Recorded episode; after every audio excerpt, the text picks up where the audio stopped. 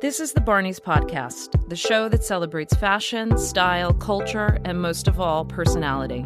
I'm Daniella Vitale, the CEO of Barney's.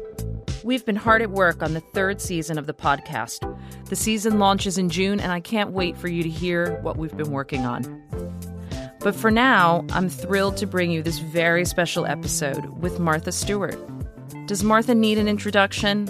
Sometimes it seems like she's everywhere decorating cakes on the cover of Martha Stewart Living, cracking jokes on her VH1 show with Snoop Dogg, and launching a new line of CBD dog treats. She's been a true tastemaker for decades. Oh, I was an influencer. I was a major influencer, and I knew it. I bought one of her first cookbooks back in the 90s and obsessively watched her cooking shows while I was pregnant with my twin boys. She's been on Law and Order, a judge on Chopped, has 94 lifestyle books. Seriously, 94 books. A true canon of American entertaining. The point is, she's a brand. And today, I'm very excited to talk to her right here at Barney's to celebrate the new limited edition Martha Stewart burger, a turkey burger that's served at Fred's now through May 19th. Martha became an icon by being a famously early riser she sleeps in a room with no alarm clock and no shades. I've never slept in a dark room. In fact, I sometimes sleep with the light on just in case I in case you need to do the crossword up, puzzle right, in the middle of the night. exactly, or email. A friend emailed me yesterday at 4:05. She gets up very early too. She lives in Pennsylvania, and uh, I just emailed her right back. But you must sacrifice something. Is there anything that you feel like you don't dedicate dedicate enough time to in your yeah, life? Yeah, love, marriage more children. Uh, cooking, Those are big. Cooking for a husband at night. I mean, can you imagine? Oh my gosh, my life would be so different. But uh, no, I've been divorced for quite a long time, and and I I basically live alone on a great big farm, right, with all my animals, and um, and it's very pleasant. Um, I come home from work and it's quiet it's beautiful outside, and uh, the fresh air is very invigorating compared to. so I, you don't need the husband to cook for at night. No, then. I have plenty of friends. I don't. I don't need the husband. But talk to me about your, you know, having this incredible career and having a child at a very young age and building your business while your daughter was small. Well, I got married when I was young, 19, and uh, in those, it's that's an early age Very even young. for even for now. And uh, I had my daughter Alexis, uh, and when I was 22, I think it was. Yeah. I was a stockbroker at that time. I was working on Wall Street, and had a really interesting career as an institutional salesman, we were called. So I learned a lot about companies. I learned a lot about uh, what made a good company. We prided ourselves on really good research. Um, we were early in many many companies. In those days, this is pre this is pre high tech. I know, which is uh, so incredible. The, the, exciting stocks when I was when I first started were companies like uh, an odd startup called McDonald's. um, there was another company called Electronic Data Systems. That was like the highest tech that we were into, and that was really leasing uh, the big frame computers. So we were. It was before the Googles, before the the Facebooks, before the Amazons, and that was all very recent. So, um, so I got interested in learning about companies and learning about what made them tick, what made them grow, what made them popular, what made them good investments. And uh, and when I left Wall Street, I uh, was immediately terribly bored. Can you can imagine? so I started, and I always loved to cook and I loved to entertain. So I thought, what's missing up in Westport, Connecticut? Um, and uh, there were no really good caterers, nobody really um, providing that kind of service. service. And I was a service person, having been a stockbroker. You're servicing people and their money, and uh, and I thought, well, I can service people and their appetites. Right. So uh, and it was the same kind of people. You and know. you're all it was all self taught. Oh yes yeah, all self-taught. Um, but I, but I was a student. I was, uh, I had cooked every single recipe Julia Child ever wrote, and I had a lot of fun doing that and learning how to bake my own bread and make my own croissant. And, and I did that for my catering business because there were no bakeries then. at the time. Right? I mean, in that time, this is in the '70s, '80s. There were no can you imagine no bakeries that making croissant? No, because they were eating like ring dings yeah. at that time. So, um, so I, I did that. I started the catering business, which really taught me an awful lot. uh, taught me about how to build a restaurant every single night and uh, close it every single night. Right. Uh, it was a a very business. a very very exhausting business. But I had very good clients. I had I came to New York often to cater parties because I was the the young woman from Connecticut who did unusual things. I brought chickens to the armory for the Right. antique show. Chickens in big beautiful cages, live chickens, and they crowed during the Oh antique show. People loved that.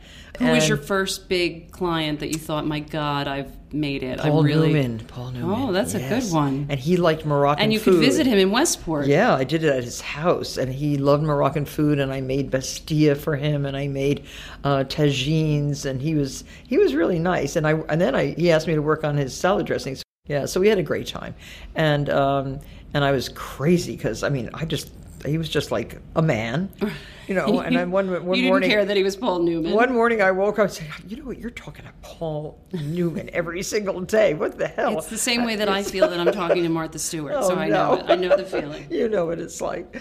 But um, so we had a very uh, so it was a very interesting career. But the turning point was um, I awoke one morning and said, you know, if Alexis ever has kids.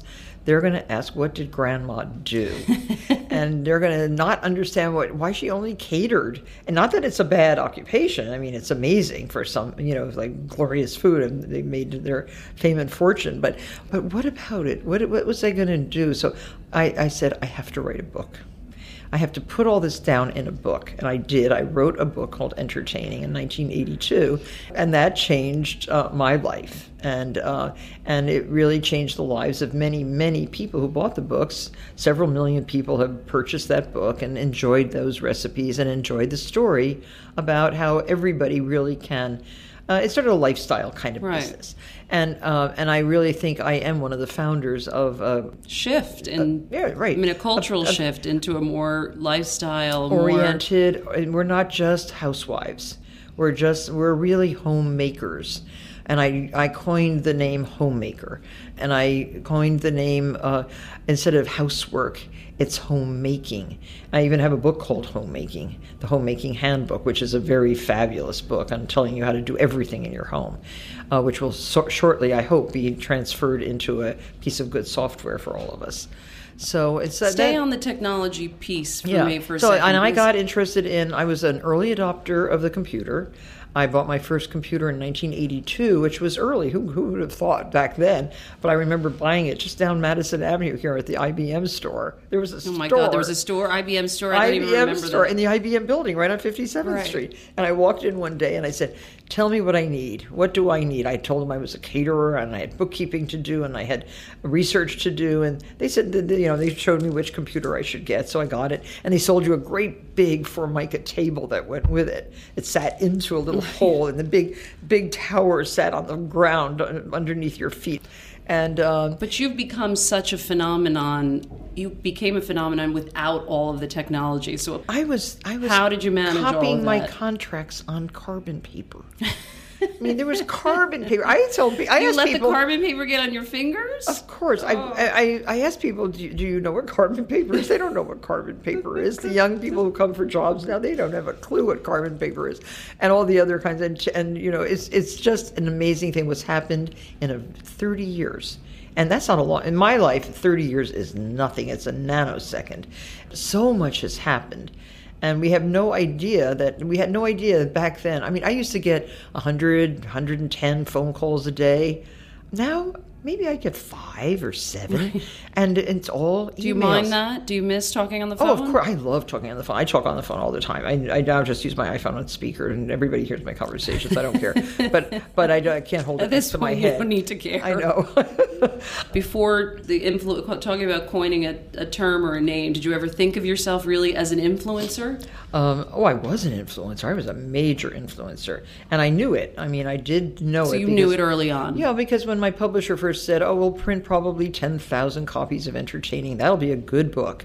I said, "Are you kidding? I know twenty five thousand people that need this book." and so they printed twenty five thousand copies, and immediately went back to printing and printing and printing. It's it's way up in the thirtieth or fortieth printing. I don't know what it is now, but but it's it's still on print, and um, and I'm very proud of the fact. But we've done ninety four books since then. I know, I know. That's a but lot nothing, of books. Nothing yet about you. Not an autobiography. No, I'm working on that. I've been working on that for quite a while. freely. It's going to be very controversial. That's okay. But, we uh, love it. But and so I have to get my nerve up. My I have I have a lot of nerve, but I it's, have to really get it up. But that's also what's helped you. I mean, you really are, you know, an, a, phenomenon in the sense that as a woman, you know, you also built your career during a period where there were no, very few female CEOs, very few, particularly in the media business. Think about it. It Oh, was yes. still a male dominated, right? Well, when I presented my magazine to Time, I had presented it to Cy Newhouse.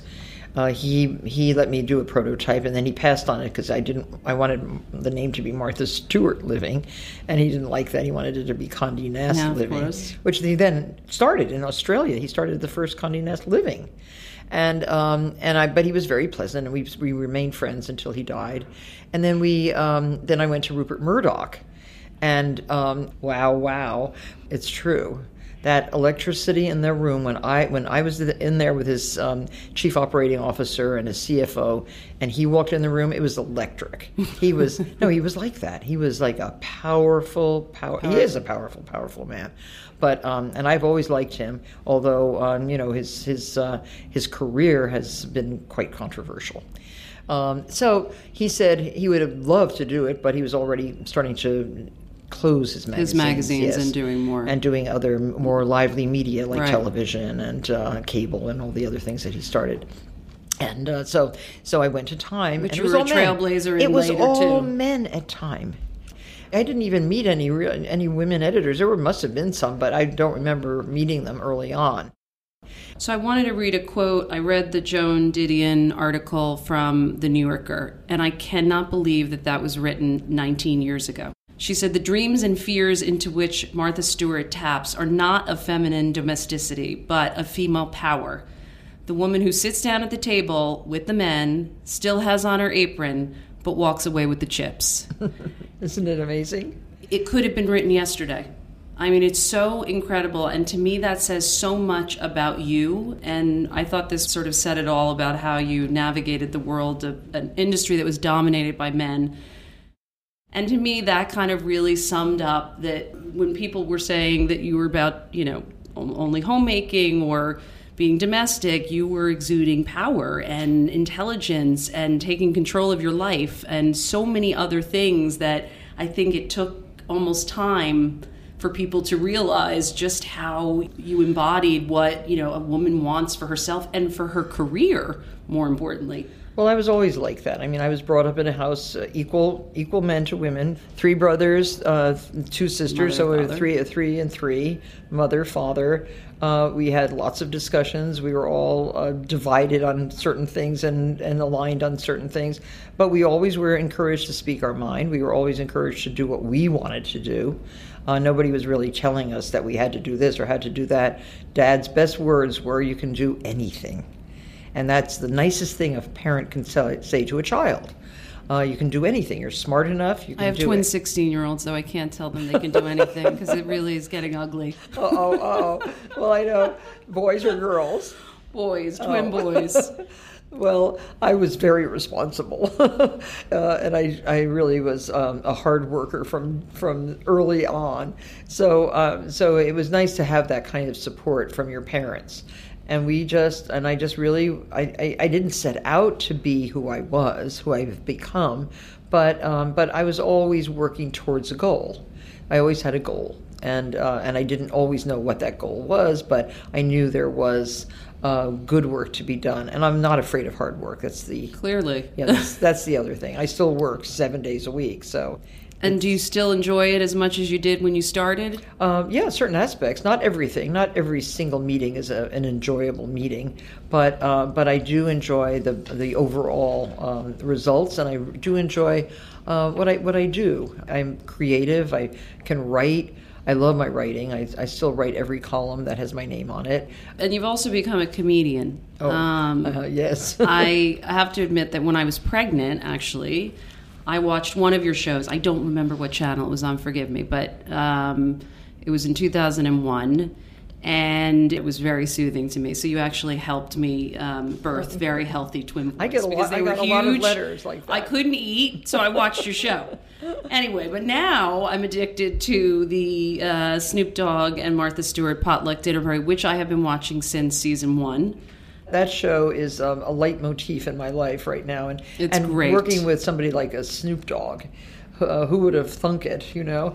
And uh, he just, uh, I just read somewhere that he said that um, does Martha smoke pot? And he says, oh, no, she doesn't. And, and they ask why, and he said, she's scared. Well, I have to take him up on that because I'm not scared, Snoop Dogg. I just want you to know we have to talk. Why?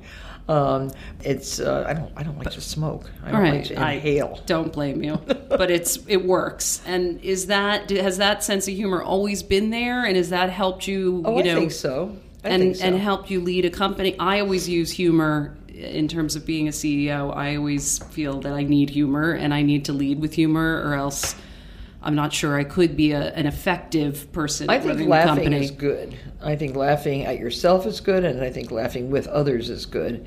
Um, and, and we used to do it more. So when I go to California to film those shows, it's such a it's kind of a relief and you just act. You can be silly. You can be, you know, crazy, a little bit well, crazy. your guests that come on are Oh, just wow. incredible. Wow is right. Right. Even Matthew McConaughey. I mean, know. He was really good. He was excellent. And you know, I always thought he was like a sort of dour, and then he is so funny and so attractive. By the way. oh, I don't. Yeah, in real life, he's more attractive than he? in the movies. Oh yeah.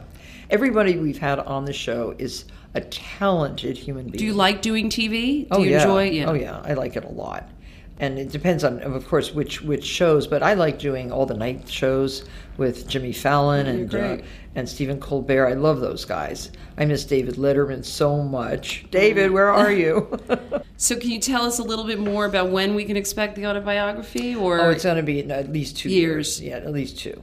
And is it cathartic? I mean, I know, I know everyone No, asks that it- no, question. it's- is it's it- nerve-wracking. It is. Yeah, there's a lot of material. And But you've also written 94 books. I know, but it- the, but this one this one's the big big big one, and um and and it's personal, and so I don't like to spend a lot of time thinking about myself. I never have. Uh, I always want to think about busy. other things. Yeah, well, you're busy, and you're also. It's not. I'm not. I'm not self-centered like that. I don't. I don't like being like that. The grandchildren, they're se- uh, seven and eight now. I had no idea how much attention they would take or take of my, of me. Right. Uh, I'm not allowed to shower them with too much attention, but Right. but uh, but I love them and I love to think about them and what can I do and what how can they grow up to be uh, you know valuable human beings. So it's uh, those are the kinds of things that uh, sort of distract me from that that book. When do you find time to write? I write Do in the just- morning. You do. Yeah, and I can also write very well in the car. In the car, I was I write say, on my iPad or on my iPhone. I write all my columns on my iPhone. So we're really excited to celebrate tonight the grilling book. Um, I'm thrilled. I can't wait to kick off my summer with your new book. Um, I was thrilled to do the the design of one of Oh my- Barney's so uh, great. celebrity or designer hamburgers. And uh, although this does not have ham in it, it is ground That's- turkey. And I got the idea.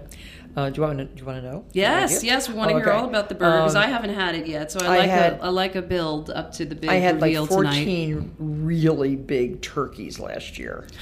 And in my in my course you in my poultry yard, and they had to go. I mean, they just had to go. And I found the the right place to take them, and they um, they uh, returned with this monstrous amount of, giant turkeys. They were some of them were 35 Oh pounds, and they they were all too tough to really roast. So I took them down to my local butcher, and he was so kind to grind the white meat separately from the dark meat. And um, and he ground up all this meat. I think I had I ended up with like sixty five or seventy pounds of white meat of turkey ground, and about forty five pounds of dark meat of turkey. And so I started to think, what can I make out of these things? And it, the best thing was the was the um, I made a meatloaf with red pepper relish in it Mm, delicious. and a turkey meatloaf. It was so good. And then so this this would make great burgers. So we designed this designer burger um, a couple, I guess, about a year and a half ago, right? And um, and it was in the magazine. It was very popular and we redesigned it for Barney's and Mike Mark Strausman, who is an old friend, by the way. Um, we've added kale on the topping and more red pepper relish and uh, a beautiful um, uh, and bun. Pinot Noir Oh, and yes. It's a, and your tray is beautiful. I mean, Isn't of it course, great? it's perfect. yeah, the tray is beautiful, a galvanized tray with a liner of, of a picture of my farm. So, uh, so it all fits, and and Barney's is um, is such a nice place to dine. We're so excited to be able to celebrate. So I have a question for you. The my big dream when I retire is to open a flower shop. Um, Mine too. I think you've done. I think you've done. I don't need No, any competition I wanna for shop. Sakes. I wanna shop no. desperately. I but I don't like to get my hands dirty, so that's one thing that might slow me down on the flower shop. Do you have my flower book? I don't know. Oh, that's I have- we're going to take care of that. I mean- you, you must have my flower book. I'm going to send it to you tomorrow. I have a big edi- new edition of my flower, Martha's Flowers. Oh, good. And it's all about growing and. and So, what would you recommend in terms of someone starting a, a second act, uh, if you will, or a second career? Well, um, I, I write a good business plan for yourself. It doesn't have to be a you know a, a business plan that you're going to hand out to anybody. If you're going to start a flower shop, what's your object? Are you do you want to just sell flowers, or do you want to do parties? Do you want to do I think arrangements for? I think all of it. Yeah, I think okay, so write it. it. all down. It really, really write it down. Where do you want to do this? You have to ask yourself all the These questions. questions. Who do you want to work with? You can't do it yourself. Not in this day and age. You really need help. But um, so you have to, and you know, where is it going to be? Just go at it slowly enough and and with a good plan, and and you can make a success. It has to be a good idea too. So you've been so good at being ahead of sort of so many trends and being on the forefront of really so many things culturally, stylistically, all of it. What's what do you feel is next? What do you feel you want to, you know, work on or delve into? Well, every day I'm, I'm faced with uh, problems in in so much information. We have so, gathered so much information. How can I disseminate that information in a valuable way to the largest number of people? And it all comes back to a piece of software. Um, and I wanted I want to really design the organizer for the homemaker um, a daily organizer that, that has everything in it for you. I won't get into all the gory details, but it's a massive, massive and simple program for every homemaker because we're all faced with the same kind of conundrums, all with the same kind of uh, challenges every single day, and um, and this will solve our problems. It won't. Uh, it'll. Are you working with a developer? Or you're really trying No, to do I'm, it I, well, no, I'm doing the outline myself. yourself. And then, of course, I'll, I'll need. I. I, I can. You'll might- you probably I have a few contacts. I envision a large, like a gymnasium, filled with software engineers working on every aspect of this because I think very you could very easily command that. We'll find you the gym, and I'm sure you could fill it. Thank you. I'd like to do that. And I have to learn coding myself. I have not learned coding, and I have to do that. I think I'll go to Karlie Kloss's coding, Coding class. class? Yeah, code with Carly. I think she would be very appreciative to have Martha Stewart in her class, but that's pretty amazing. Anyway, thank you so much. This You're has been quite amazing and a true honor for me. You have been an incredible inspiration from a career leadership CEO standpoint and being just an incredible woman in a in a tough business. I hope you come back. I will, and uh, thank you. Thank you, Martha. Martha Stewart's most recent book, Martha Stewart Grilling, is available at Barney's. The Barney's podcast is produced by Barney's and Transmitter Media. We had help on this episode from Monique Laborde and Jessica Glazer. If you like what you hear, rate and review the show. It helps other people find us. And stay tuned for season three out in June. Thanks for listening. Now I'm addicted to the uh, Snoop Dogg and Martha Stewart potluck dinner party, which I have been watching since season one. Uh, I just read somewhere that he said that um, does Martha smoke pot? And he says, oh no, she doesn't. And, and they asked why, and he's, he said she's scared. Well, I have to take him up on that because I'm not scared, Snoop Dogg. I just want you to know we have to talk.